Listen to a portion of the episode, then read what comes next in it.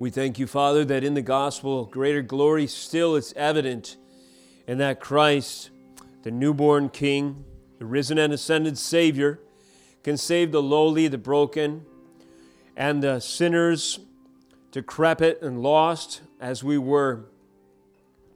We thank you, Father, that the work of Christ in transforming hearts that are caught in their transgressions and sin is evident in everyone that confesses faith truly in Christ as their Savior and Lord, repents and turns from the wickedness of their heart and places faith in the one who died in their place.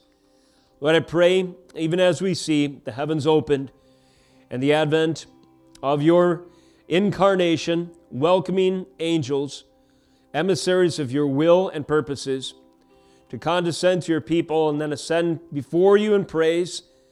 Even this day, as we open your scriptures, I pray that we would behold the door of heaven open in our understanding and in our faith, that we might see more clearly our lives, our calling, those around us, and the day in which we live through the perspective of the Spirit's eye in the Holy Scriptures, and through that framework and vantage point that your holy word gives us.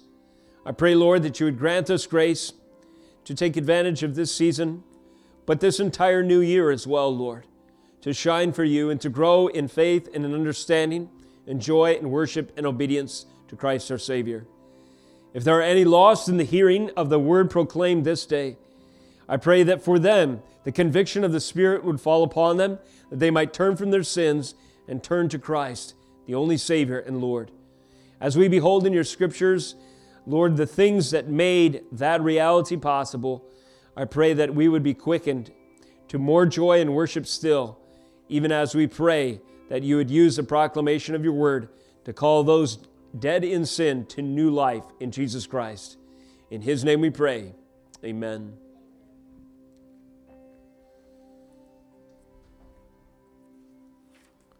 Praise the Lord. This morning, I invite you to join with me in turning to Genesis chapter 28, and we'll consider an incarnation cross-reference that you may remember from last year and also from the life of Jacob. And this is Jacob's incredible and profound dream where angels are ascending and descending upon a ladder or staircase that he sees in the night hour. Jacob in the exile with a stone for a pillow. His eyes of his understanding are opened through this means of revelation to behold the purposes of God pictured in this glorious form. Now, I have argued from messages past that this is a central vision that helps us to understand the work of God in history and has multiple touchstones of fulfillment provisionally and ultimately through the Scriptures. Today, we'll touch upon that theme once again. Today's sermon title is Heaven's Gate and Advent. Heaven's Gates and Advent. Jacob says of this place that truly he has been in the house of God and has witnessed the gate of heaven, Genesis 28:17. That is to say, a door, or an opening, or access, a portal, if you will, or a means of revelation, or a connection between heaven and earth is somehow witnessed by this, the undeserving exile sinner, Jacob. Nevertheless, a covenant son called to behold the glories of God in salvation witnesses the opening of heaven's gate and a ladder extended between him and the glorious realms above. The aim of this morning's message is further understanding and fulfillment of this text, that is, to behold the glories of heaven open through Jesus Christ. If there's a gate open to heaven, we come to find in the fulfillment of this very dream, it is only open because Christ himself is the ladder. The ladder upon which angels ascend and descend, so to speak, to accomplish God's holy will. With that introduction and your hearts in tuned and in reverence for the Scripture, would you stand for the reading of God's Word today? Behold in your hearing Genesis 28:10-17, and the record of Jacob's vision. Here is the Word of God. Jacob left Beersheba and went toward Haran, and he came to a certain place and stayed there that night, because the sun had set. Taking one of the stones of the place, he put it under his head and lay down in that place to sleep. And he dreamed. And behold, there was a ladder set up on earth, and the top of it reached to heaven. And behold, the angels of God were ascending and descending on it. And behold, the Lord stood above it and said, I am the Lord, the God of Abraham, your father, and the God of Isaac. The land on which you lie, I will give to you and to your offspring. Your offspring shall be like the dust of the earth, and you shall spread abroad to the east, to the west, and to the east, and to the north, and to the south. And in you and your offspring shall all the families of the earth be blessed. Behold, I am with you, and will keep you wherever you go, and will bring you back to this land, for I will not leave you until I have done what I have promised you. Verse 16, then Jacob awoke from his sleep and said, Surely the Lord is in this place, and I did not know it. And he was afraid and said, How awesome is this place! It is none other than the house of God, and this is the gate of heaven. This is the word of God. You may be seated. Praise the Lord for His holy word in moments like this, which really provide for both the imagination and the understanding, inspiration to behold the glories of the Lord revealed in His Scripture in so many awesome, incredible, and beautiful ways. Today we see prophesied in this dream the advent of Heaven's Gate open, and somehow a bridge or connection made between the holy realms in which God dwells and a sinner such as Jacob is, and we are as well. In keeping with our Advent theme, I'd like today to tie this message in to where we left off last Christmas. You may not recall, but I'll remind you, and hopefully it'll jog your memory. Tying into messages from last Christmas and in keeping with our Advent theme, we pick up on more points of fulfillment for Jacob's dream today. So our Advent theme for this year has been the significance of incarnation events, magnified from scriptural cross-references. So the meaning of Jesus coming in time and taking on flesh, we can have more understanding of the depth and significance of that when we consider prophecies and pictures such as this one in Genesis 28, even from Old Testament cross-references. Today's message picks up where we left off a year ago, exploring the fulfillment of Jacob's profound dream in Genesis 28, where he beholds heaven's staircase touching ground as angels ascend and descend upon it. Now, if you go through Old Covenant history and you keep in mind this picture that Jacob sees, you might find from time to time that there are events which correspond to what Jacob sees in the night hour. That is, in the Old Testament, there are, if you will, glimpses of heaven's ladder, instances where that ladder escorted angels to further the purposes of God as redemptive history unfolds. Now, events like this, I think of one, for instance, in the ascending and descending events with angels. This happened in the case of Gideon, the angel of the Lord. This happened in the case of Manoah, Samson's father. In the case of a message of an unlikely child, of promise to be born, and so forth. And there are times when the heavens are opened a bit, so that people are able to see into the spiritual realms and recognize that God is at work, interacting with their situation in such a way as to accomplish His will. These are glimpses of heaven's ladder escorting emissaries of God's purposes to further His will in redemptive history as it unfolds. All of this notwithstanding, however, none of these instances in the Old Covenant even remotely approach, I submit, the miraculous events involving angels and heaven opening in the era of Jesus Christ. The fulfillment of Jacob's dream is most evident at the advent of the incarnation. Jesus Himself announces to His disciple Nathaniel in Jn 1:51 that He Himself is the fulfillment of this picture when He says, Truly, truly, I say to you, you will see heaven opened and the angels of God ascending and descending on the Son of Man. Jesus proclaims His incarnation, the Son of Man, as the ladder itself, the angels and ascending and descending upon Him. Jesus proclaims His incarnation as the ladder itself. Through Him, the promise of reconciliation with God would be realized. And true to Jesus' words, if you go through the Gospels, you can mark, and we will today mark a few, Lord willing, glorious, revelatory, angelic activity which signals heaven's staircase touching ground through the ministry of Jesus Christ. From time to time, by God's order and choosing, we find the heavens opened in the ministry of Jesus and angels ascending and descending, in fact, upon him in a very real and literal sense. Last year, we noted the beginning of these activities around Christmas time. In fact, the original Christmas, that is. Descending angels appeared to who first? Well, Zechariah was the priest in the temple. You remember that, kids? What was the name of the angel that visited Zechariah in the temple? Same one that...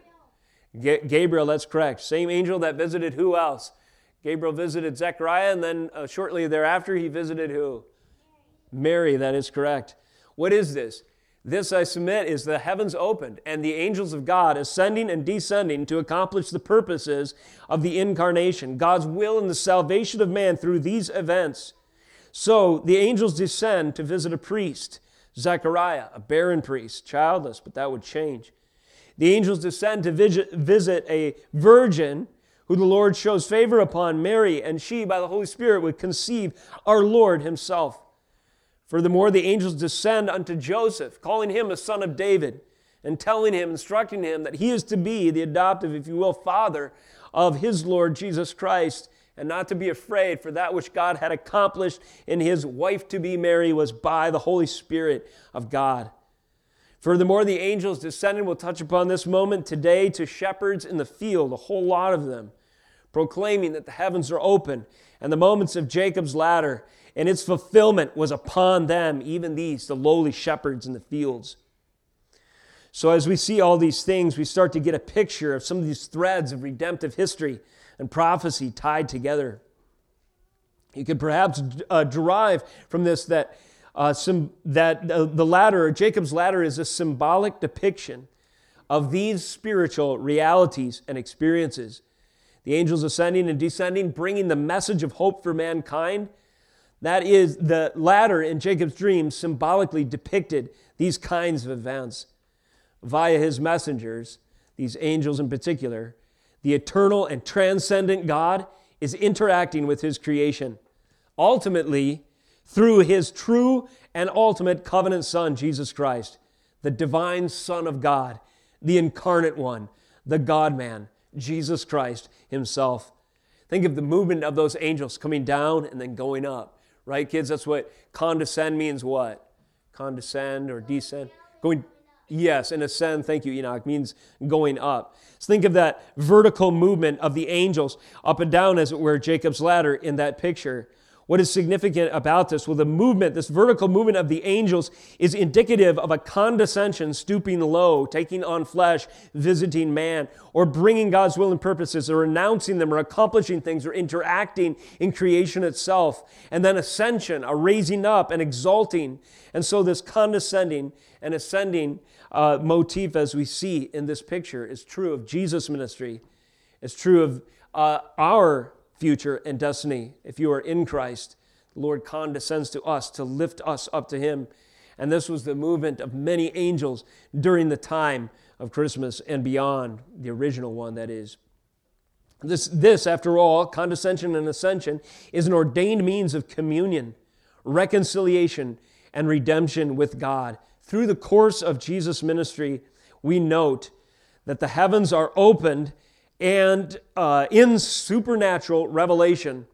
And sometimes this is extremely dramatic indeed. And secondly, there are multiple angelic visitations which signal supernatural activity in the service of God's will for the salvation of his people.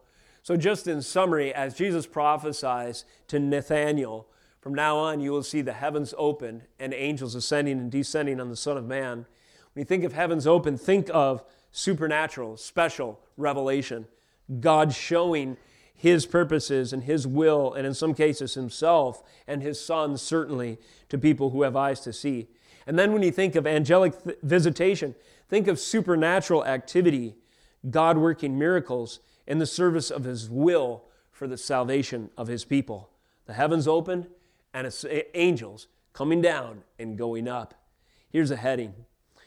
The New Testament signal events via open heaven and attending angels, or a little shorter, important or signal events via, that means by means of, open heaven and attending angels. And I have four of them I'd like to mark as fulfillments of Genesis 28. First, Jesus' birth announced. That is, Jesus' birth was announced via open heaven and attending angels. Secondly, Jesus' testing or probation accomplished, his temptation in the wilderness, Matthew 3 and 4. This also happened via open heaven and attending angels. Number three, Jesus' resurrection proclaimed, again, by means of open heaven and attending angels, Luke 9 and John 20. And then finally, Jesus' ascension and second advent promised in Acts chapter 1. This happened accompanied by an open heaven and attending angels. So just a fulfillment of Jesus' words and Jacob's prophecy marked in these four locations. That will be kind of our overview message, so hang on for the ride, I guess. First of all, let's turn to Luke 2. Where do we see Genesis 28? The heavens open, a staircase touching ground, and angels ascending and descending. Where do we see Genesis 28 fulfilled in the gospel of Jesus Christ? Well, among the first instances, along with other visitations, are the angels in the fields on that glorious Christmas night that we're so familiar with. Think of Genesis 28 in your mind as we read Luke 2:8. In the same region, there were shepherds out in the field, keeping watch over their flock by night. And an angel of the Lord appeared to them, and the glory of the Lord shone round about them, and they were filled with fear. Pause there. Why filled with fear? The glory of the Lord via an open heaven, the gate of heaven opened, and the glory of Christ was visible to these lowly shepherds. Something so extraordinary and so marvelous that they would talk about it for the rest of their lives. And it was so moving and so intense, so dramatic and terrifying that they quaked with fear. They needed reassurance from God's messengers. And what happens next? An angel condescends, comes down, stoops low, and brings a message of comfort and peace. In verse 10, the angel said to them, "Fear not, for behold, I bring you good news of great joy that will be for all people. For unto you is born this day in the city of David a Savior who is Christ the Lord." Angels condescending down Jacob's ladder to proclaim that He has come. Verse 12. "And this will be a sign for you. You'll find a baby wrapped in swaddling cloths and lying in a manger." And kids, who joined that first angel? Remind us, soon there was what? A whole host, that's correct. And suddenly there was with the angel a multitude of the heavenly host praising God and saying, "Glory to God in the highest, and on earth peace among those with whom He is pleased." And then the angels, after descending, then they ascend again. They went away from them into heaven. And the shepherds said to one another, "Let us go to Bethlehem and see this thing that has happened, which the Lord has made known to us." How did the Lord make known this glorious advent of Jesus Christ to the shepherds? He made it known via open heaven and attending angels. On that glorious night, the heavens opened to reveal the heavenly hosts. Those would be multitudes, presumably beyond man's ability to count, the armies of God's will and purposes, populating the realms of glory and proclaiming in union, in unity and song, the joyous and powerful and eternal proclamation of incarnation, of Christ come to save sinners. This angelic visitation that the shepherds witnessed joins that of Mary, Zechariah, and Joseph, and the Holy Spirit visiting still others. Holy Spirit was also active, not just the angels. At the time, Jesus, after all, was conceived of the Holy Spirit in Matthew 1:8. This is that supernatural activity we were talking about. God's will and purposes at the time of His choosing for the purposes of saving man, active, involved, and accomplishing His will that was forever His purposes before even time began. Elizabeth, moved by the Holy Spirit, confesses prophecy, and that same Holy Spirit we recognize baptizing John even in his mother's womb as he shouts, if you will, by leaping, "Behold the Lamb of God that takes away the sin of the world," still within the womb of his mother when he meets Jesus for that first time before either of them are born. And then later, after 8 days, Jesus is presented in the temple And in Matthew 2:25-32, another man moved by the Holy Spirit, Simeon, one who is blameless and waiting for the coming one, a devout worshiper of Yahweh, recognizes his son. How? By the power of the Holy Spirit. The heavens open by the power of the Holy Spirit to the understanding of Simeon. And he sees not a helpless 8-day-old baby in his arms like any other ordinary child coming for ritual ceremony at the temple, but he sees in the eye of this little one, infant in his arms, his own Savior, the King of Kings, the Lord of Lords, Yahweh in flesh. How are these things recognized? Well, for those who had eyes to see, once again, the heavens were opening to reveal the heavenly host proclaiming this, and the Holy Spirit was opening eyes to recognize the coming Messiah. We note the contrast of these heavenly hosts, by the way, with times of visitation in the Old Testament. One that comes to mind is 2 Kings 6:17-20. Without time to turn there, perhaps you remember, Elijah's servant is doubting. Israel is surrounded by enemies. The Syrians are camped outside the walls of Jerusalem, as I recall. And the servant's eyes are open for a brief moment to witness, I suggest, these same armies that are encamped. And what are they ready to do? They're there to strike the Syrians blind, the Lord's command.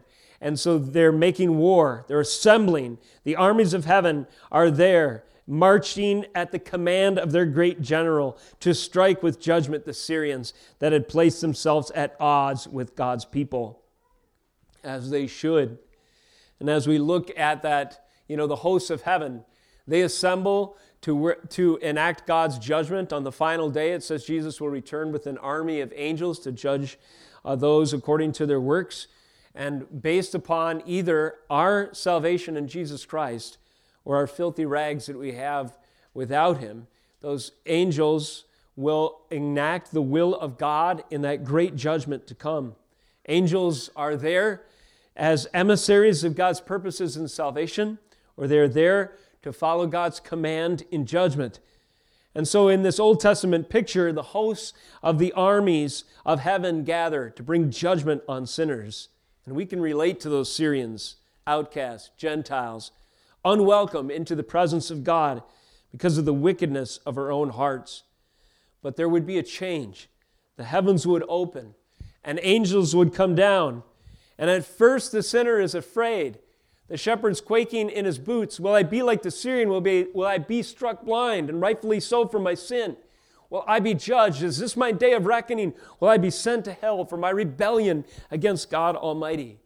But this time the angels come to deliver a message for those whose hearts are awakened to the reality of the King of Kings come to save them. It's a message of glory, yes, but it's also a message of joy, and it's a message of peace. Peace on earth among those with whom the Lord is pleased. His angels descend to proclaim the incarnation's nativity, that is, the birth of God become man. History's red carpet is unfurled for the coming of the second person of the Trinity in Bethlehem's manger. And thus the angels, when they're dispatched on this day, they bring news for sinners that in Bethlehem is born the Savior of all who would turn and trust in Him. We compare this announcement of the Incarnation's nativity to other announcements of old. I'm thinking of one at the end of the book of Ruth, chapter 4:13-17. The countrymen gather, and they congratulate, and the women of the city are there assembled, and they bring to the parents their well wishes, and they invoke a blessing on Obed, this covenant son of Ruth and Boaz. Well, this is kind of like that, but it's magnified exponentially. There's an announcement of a baby born, an invocation of a blessing attending this glorious moment. But this announcement is brought by the hosts of heaven in the realms of glory, coming to tell the world who would hear, a king is born this day, Jesus Christ, lowly in a manger, and you will find Him there if you open your eyes to the reality of God's purposes in the salvation of men. When we think of angels and their purposes throughout redemptive history, we also should keep in mind all the way back in Genesis 3:24. When Adam and Eve fell in their sins, God dispatched, He commissioned two angels, cherub, to stand with flaming swords to guard the presence of God. Think of it this way. It's kind of a big picture. Angels in the arc of redemptive history. Man sinned, and he was undeserving of God's presence. A holy God cannot allow any stain or corruption within His realm, and so He kicks us out. He drives Adam and Eve outside, and He slams the door of Eden. He locks the door of heaven, as it were, and angels are there to guard it. But because of that promise to Eve that a son would be born that would crush the serpent's head, there remained hope that somehow, some way, the door of heaven, locked and guarded by angels, would be opened, would be unlocked. And how could this happen? By Jacob's ladder, by Jesus Christ. And who would tell the news? The same angels, as it were, that guard the gates of glory, pictured as cherubim, in temple worship as well, guarding the mercy seat. Yet somehow, some way, by the sacrificial blood of atonement on the mercy seat of God's will and purposes, the same angels that once said, "No trespassing," with the sword of judgment, now the gates of heaven are flung open, and they say, "Unto you is born this day a Savior who is Christ the Lord. You will find Him wrapped in swaddling cloths and lying in a manger. Glory to God in the highest, and on earth peace among those with whom He is pleased." Signal events via an open heaven, and signal events with attending angels announcing the birth of Jesus Christ. Now, the second point in the Gospels of Genesis 28 fulfillment that I'd like to touch upon, that's signaled by an open heaven and attending angels, is the inauguration or the beginning of Jesus' ministry. Turn with me to Matthew chapter 3, and we'll touch on a couple references there. Here we find Jesus' probation accomplished. Signal events via open heaven and attending angels, Jesus' birth is announced. Secondly, Jesus' probation or testing is accomplished. More on that in a moment. We touched on this last week, but let us reiterate. Now, last week we talked about the coming Messiah, according to Isaiah 61, will be recognized by four things. He'll be recognized according to His redemption, His reckoning, His anointing, and His revelation. And you might ask the question, when was Jesus anointed? That is, commissioned by God in ceremony to be recognized and called and recognized, and also to be indwelt or filled with the power to accomplish God's purposes. Well, this happened at His baptism. We pick up on this in Matthew 3:13. Then Jesus came from Galilee to the Jordan to John to be baptized by him. John would have prevented him, saying, "I need to be baptized by you, and do you come to me?" But Jesus answered him, "Let it be so now, for thus it is fitting for us to fulfill all righteousness." Then he, Jesus, consented. And when Jesus was baptized, immediately he went up from the water, and behold, what? The heavens were opened to him, and he saw the Spirit of God descending like a dove and coming to rest on him. And behold, a voice from heaven said, "This is my beloved Son, with whom I am well pleased." So you see here the fulfillment of Genesis 28 and Jesus' words to Nathaniel. You'll see the heavens opened and the angels of God ascending and descending upon the Son of Man. At His anointing, at His commissioning, at the inauguration, at the beginning of His ministry, the heavens were opened. They were opened to do what? To anoint Jesus Christ and to commission and affirm Him from the voice of the sovereign in glory. God the Father proclaims there is a triune testimony, each member of the Godhead involved at this moment to anoint Jesus and to declare He is the one who will accomplish all things necessary to place man in restored covenant relationship with the Lord once again. Messiah would be recognized in Isaiah's words according to His anointing. And at this moment, the heavens poured down, as it were, the Holy Spirit. And again, that descending picture or movement is we recall that, or we recognize that in this moment as the Spirit, taking the form of a dove, falls upon the Lord. And as we remarked last week, we note again that Jesus was led then, for one, by the Spirit into the wilderness to be tempted. So the anointing and commissioning of Jesus, when the heavens opened to prepare him and to commission him for his ministry, the very next place they led him was to the wilderness for 40 days of fasting to endure temptation beyond what you and I could ever know. Jesus, in this act, was going to his the work that he must do to be qualified to be the second Adam. And this is a concept that may not be as familiar to us as others, called federal headship. But if you have some theological familiarity, I trust you'll recognize the events and their significance. Adam was called to a covenant relationship with the Lord in the first place. And there was conditions for his communion with God. He must keep the law perfectly and without fail. And the presumption was, if he did so, he would advance to a higher level, if you will, communion with the Lord. That would be a testing, a probation period. And kids, God gave one rule to Adam and Eve. What was it? You shall not eat the stuff from the tree. Very good. So the tree of the knowledge of good and evil, the fruit, that was forbidden. So this was the law laid down for Adam and Eve. And upon their perfect and precise obedience, then presumably they would advance to further communion and relationship with the Lord as the first Adam. Did they succeed or did they fail?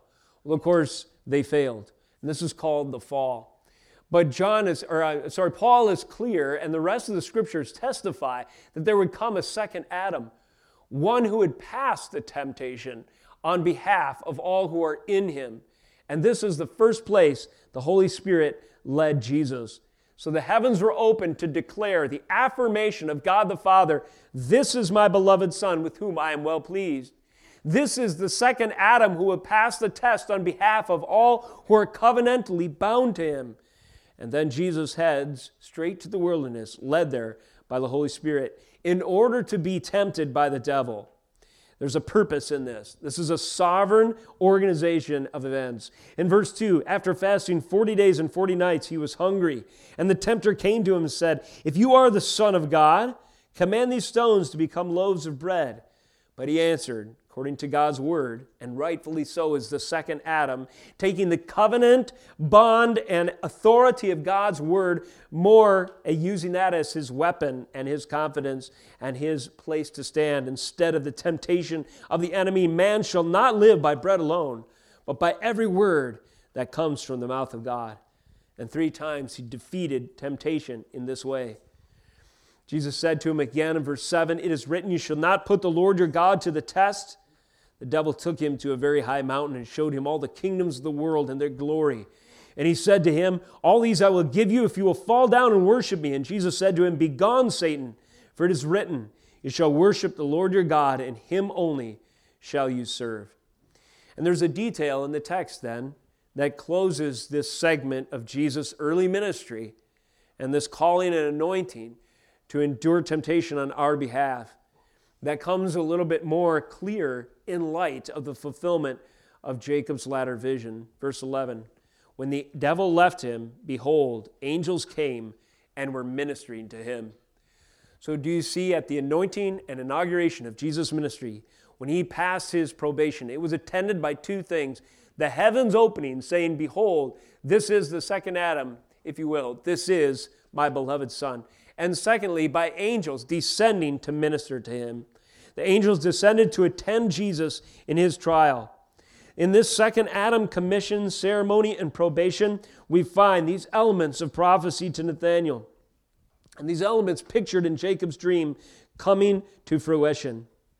The testing of perfect covenantal obedience unto consummate communion was necessary for our federal head to grant to us the imputed righteousness. We call this the great exchange. Because of Jesus' righteousness, enduring temptation and passing the test of the enemy to break covenant and standing instead on the covenant, this righteousness, this perfect law keeping, this justification of Jesus, if you will, is transferred to us in the great exchange in the gospel. His righteousness and not succumbing to temptation is counted as ours if we believe and trust in him.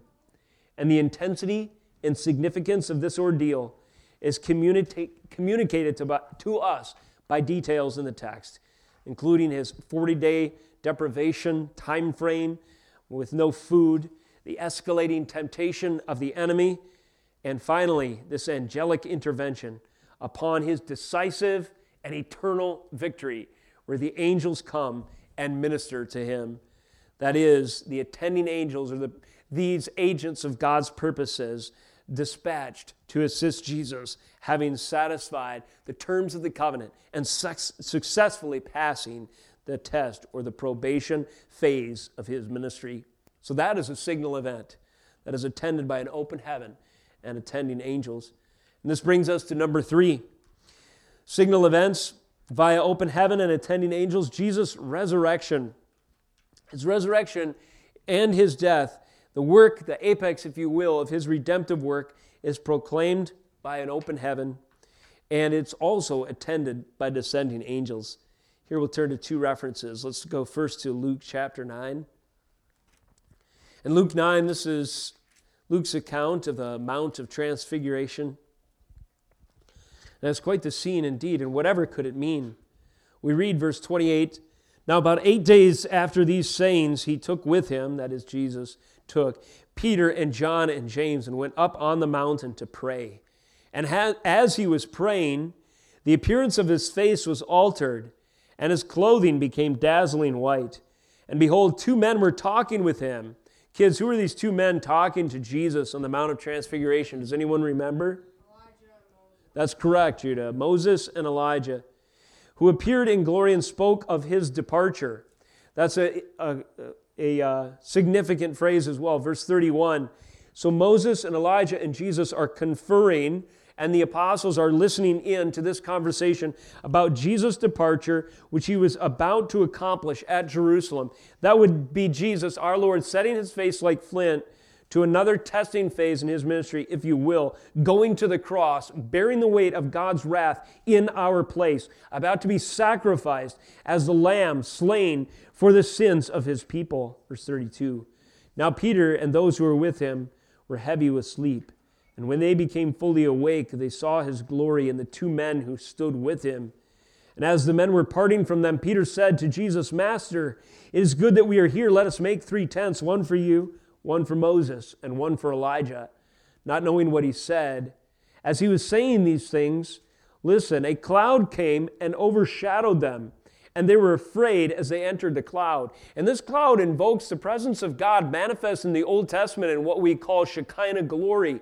The Lord is tangibly evident in the environment, is there, and who is this? Verse 35, a voice came out of the cloud saying, "This is my Son, my chosen one. Listen to him." And when the voice had spoken, Jesus was found alone, and they kept silent and told no one in those days anything of what they had seen. At these moments like this, the heavens open to reveal the glory of Jesus and also the purpose for which he was sent. That glory of the veil of incarnation is lifted, and there's a glimpse that these 3 privileged disciples get to see of the divinity of Jesus before he was incarnate. That glory that radiated from him, that was evident to them in his face shining. This reminds us of Moses of old. But think of the difference between the sun and the moon, if you will, just as an analogy. The sun is a light source by virtue of its own, heat and that energy source. It is a flaming ball, they tell us, of hydrogen-fueled light that travels light years into the distance and fills up our day with enough light to see for hours and hours. At night, there is a lesser light, but it is one of reflection. Of course, that would be the moon. Well, Moses of old, there was a sort of reflective light on the face of the prophet, and it would be veiled too, and it was a picture of a perfect Moses to come.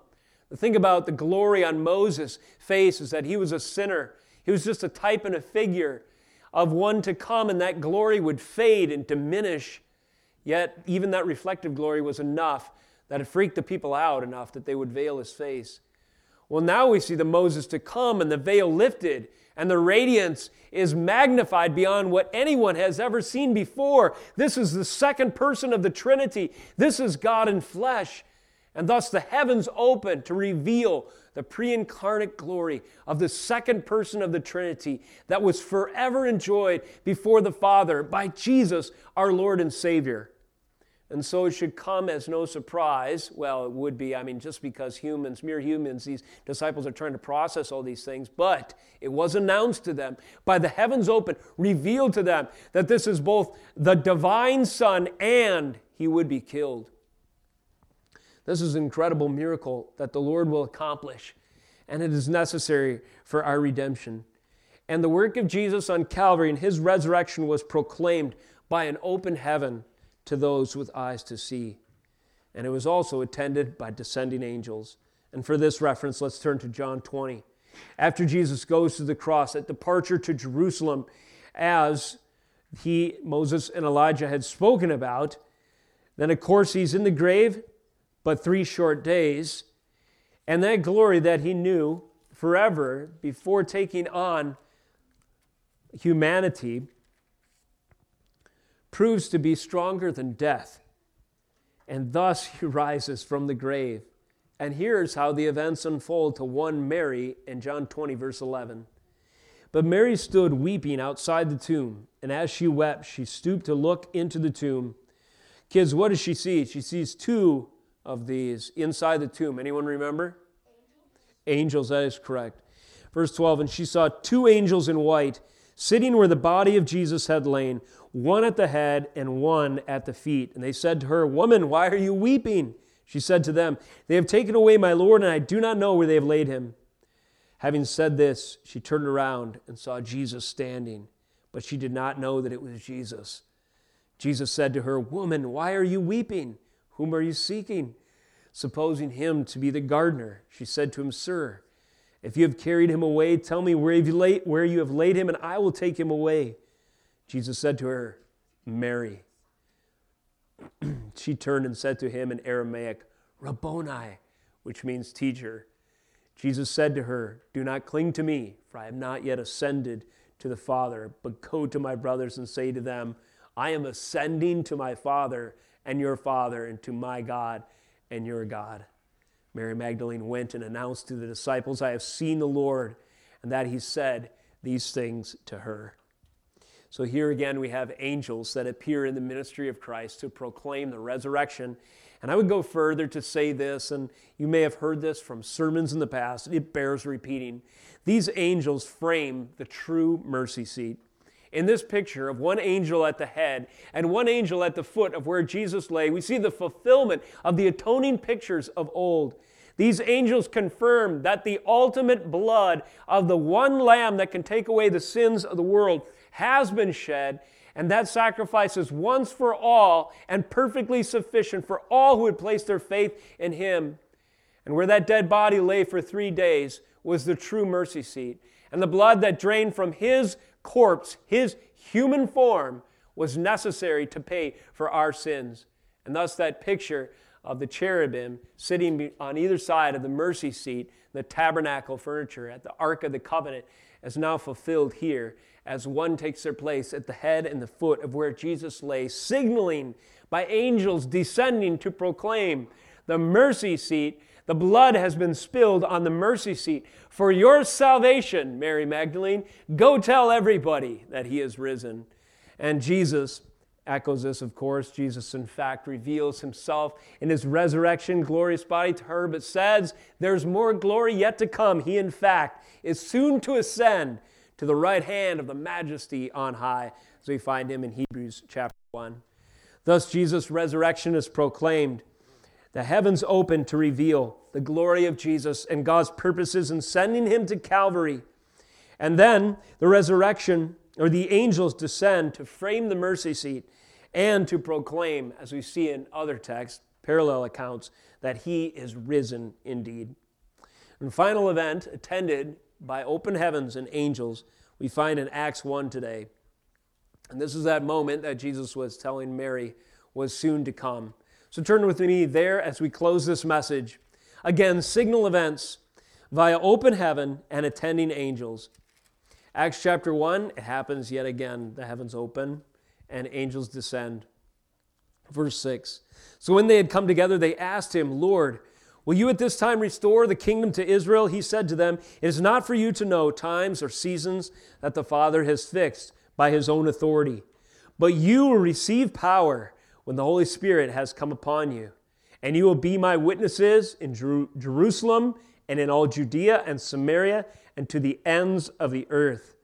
And when he had said these things, as they were looking on, he was lifted up, and a cloud took him out of their sight. And while they were gazing into heaven as he went, behold, two men stood by them in white robes, angels, we assume, and said, verse 11, Men of Galilee, why do you stand looking into heaven? This Jesus, who is taken up from you into heaven, will come in the same way as you saw him go into heaven. And this, by the way, is the second Advent prophesied. Jesus will come again.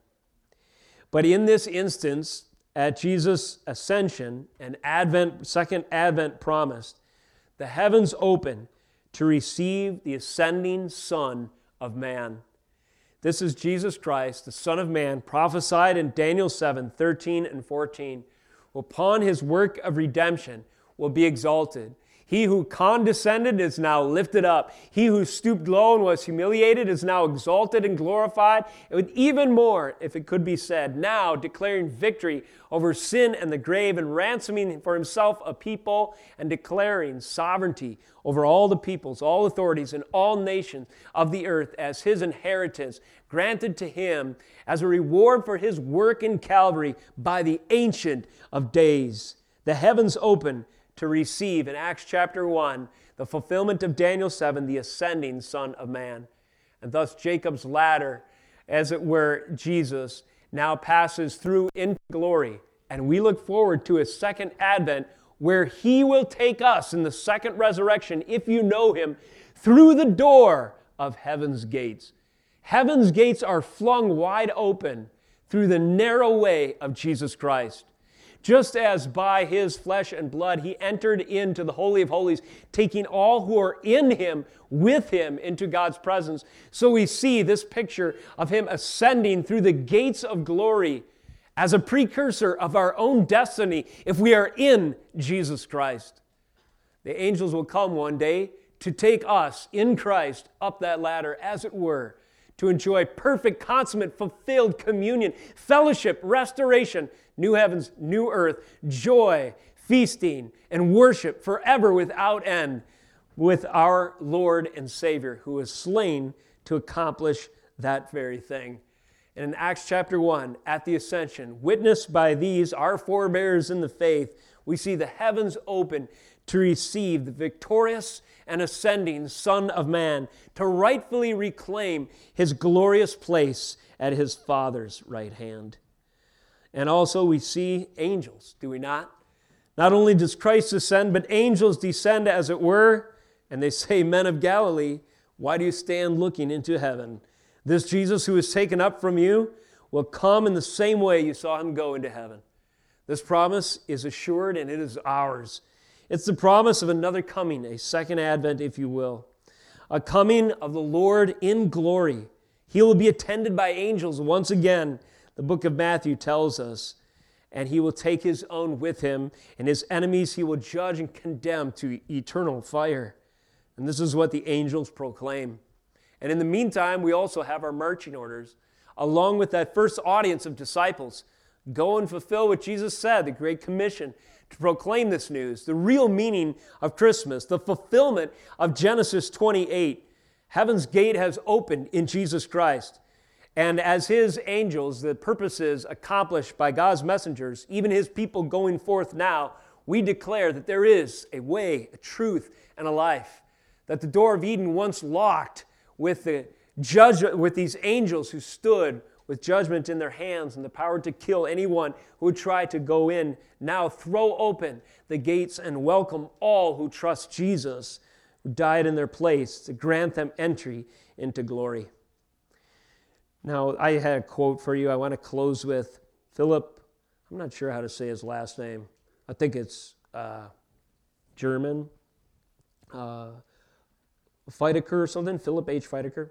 He says he identifies from looking at or reviewing church history three comings or advents of the Lord. Quote, since the time of Bernard of Clairvaux, so that was a guy, a theologian in 1153 during the Middle Ages, our author continues, Christians have spoken of three comings of Christ.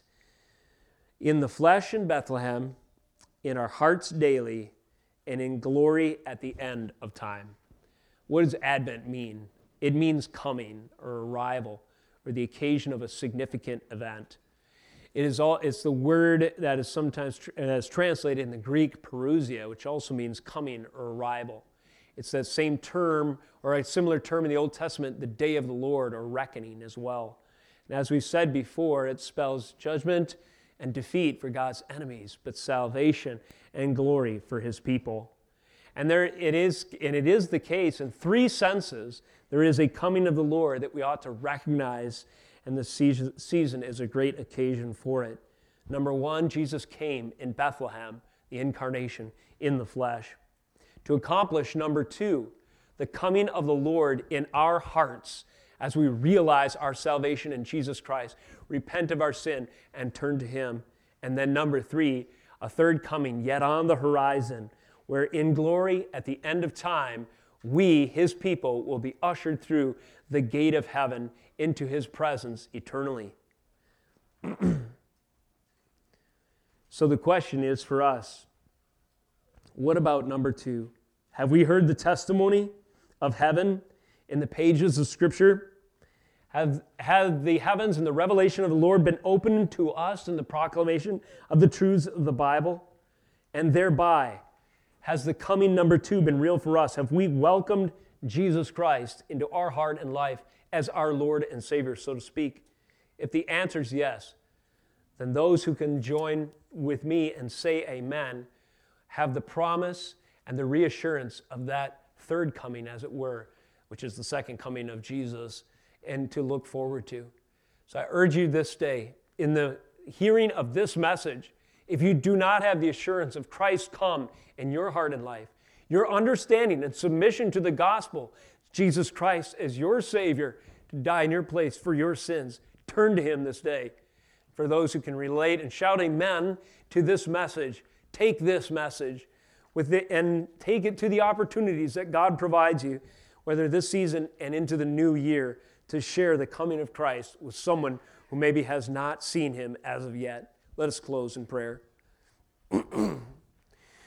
Father, as we, in the way we mark our calendars, begin to wind down in this year and open up, in our minds at least, a new chapter with the coming of the next, I pray that you would just overwhelm us once again with the memory and testimony of your faithfulness to us, not only in our daily bread and day-to-day affairs, Lord, where you answer prayer and give us the necessary and encouraging things that we need, Lord, but also, and so much more so, in the eternal bread of life, Jesus Christ, guaranteeing for us safe passage unto glory one day.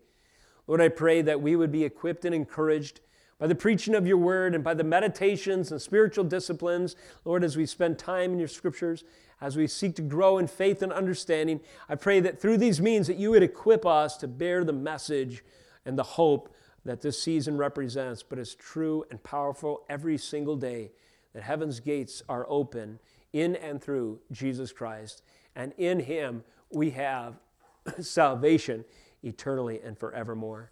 Thank you, Lord, for these things. May you be glorified in our hearts and this and the next year. To the praise of Jesus Christ, our Savior and Lord, we pray. Amen.